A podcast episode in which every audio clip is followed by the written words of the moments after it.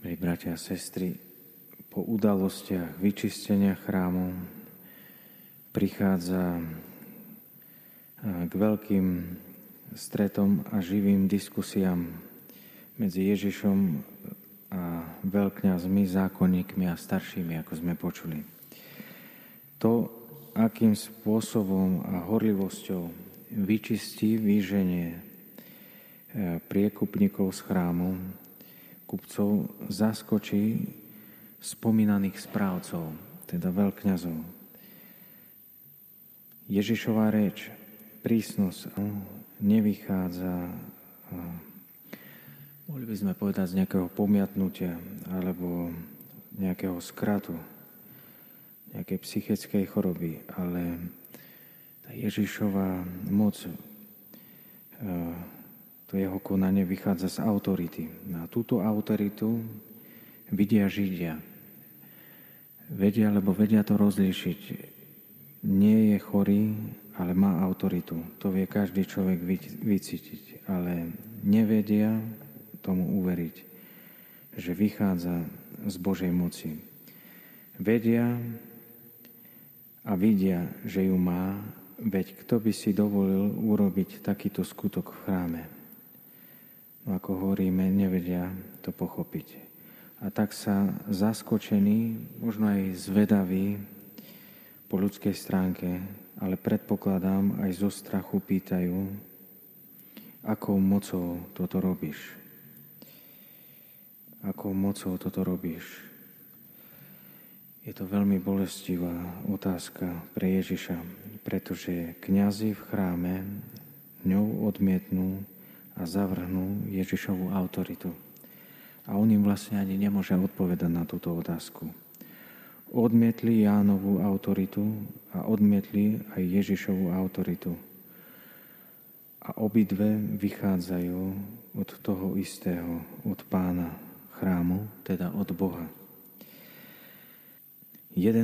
kapitola, ktorú sme práve završili, končí slovami Ani ja, vám nepoviem, akou mocou toto robím. A otázka autority ostane otvorená a prejde do 12. kapitoly. A môžete, keď prídete domov, môžete si ju prečítať. A v 12. kapitole Ježiš začne z autority znovu robiť poriadok, ale už v živých chrámoch.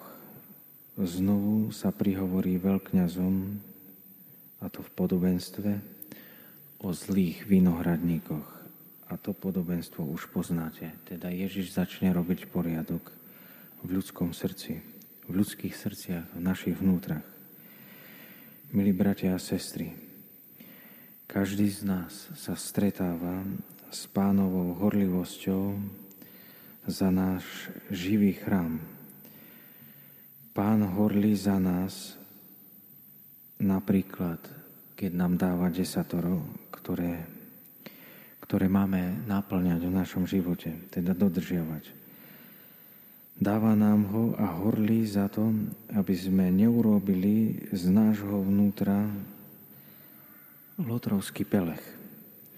Ježišova úloha je vlastne pripraviť naše vnútra tak, aby v nich prebýval Boh, trojediný Boh, Otec, Syn a Duch Svetý, ak nájde čisté srdce, príde do nášho vnútra a bude v ňom prebývať s Otcom a Synom, ktorého láskou je Duch Svetý.